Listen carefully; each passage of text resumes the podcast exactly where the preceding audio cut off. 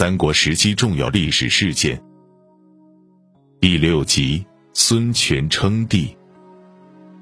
当年孙权先后击退刘备和曹丕，这时三家中只剩孙权没称帝了。于是陆逊、孙绍率领群臣劝进。孙权先客气一下，把已经倒台的汉室抬出来礼让几句。这个理由足够扯淡，所以大家也知道孙权是瞎扯。群臣想的是道理，我们都懂，劝进要劝三次。按程序走就是。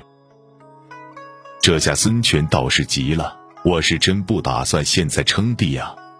于是孙权只好说出了自己的真实想法：之所以不称帝，是为了给自己留条后路。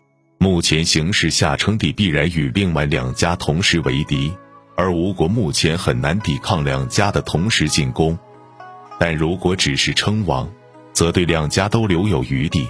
在受到一方进攻时，和另一方尚且有缓和的可能。最后，孙权称帝的时间是什么时候呢？魏太和三年，蜀建兴七年。这时曹丕早死，曹睿刚继位，孟达造了个不大不小的反，蜀汉连狗三次北伐，先是三郡震动，后又拿下阴平五都，吴国也马上入侵襄阳。后又在石亭大胜魏军，魏国军界第一人曹休子战后一命呜呼，鲜卑可比能率三万大军把护吴王校尉田豫围了七天七夜。辽东公孙渊也在前一年囚禁了叔父公孙恭，一副要搞事的样子。也亏曹睿是个能干人，镇住了局势。但就时人看来，曹魏当下情况无疑很糟糕。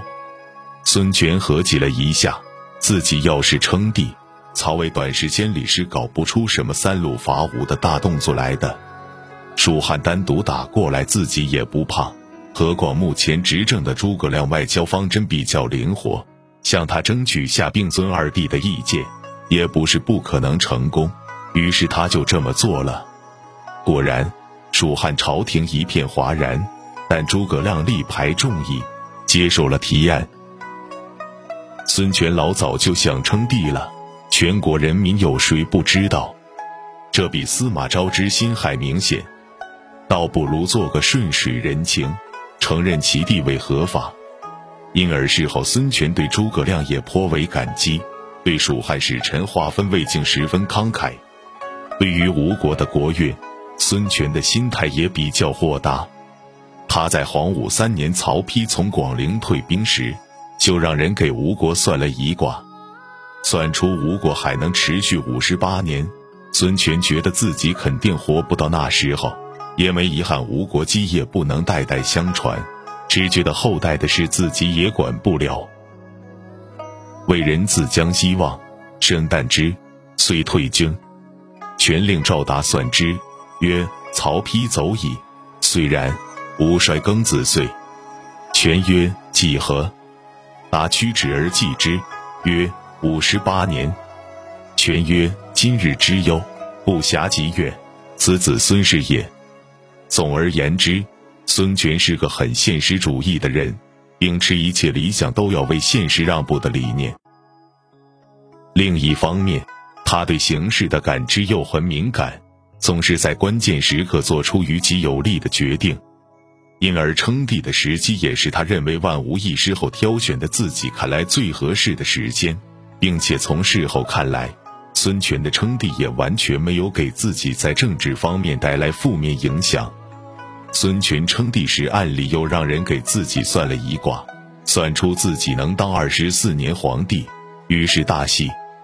初，权即尊后，令达算作天子之后，当复几年？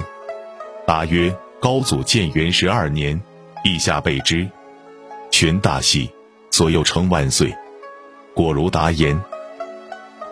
由此可见，孙权确实十分现实，什么长生不老或者万世一系这种不切实际的事，他都没打算去奢求。在这一点上，曹丕大概和孙权很合得来。作为开国皇帝，曹丕甚至在文章中写道：“自古及今。”未有不亡之国，亦无不绝之木业。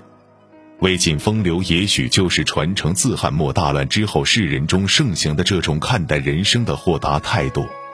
只是作为开国之君，对于生死富贵国运设计如此豁达，也未必是件好事。好了，今天就说到这里，感谢关注麒麟故事会。接下来我们将为您讲述高平陵事变。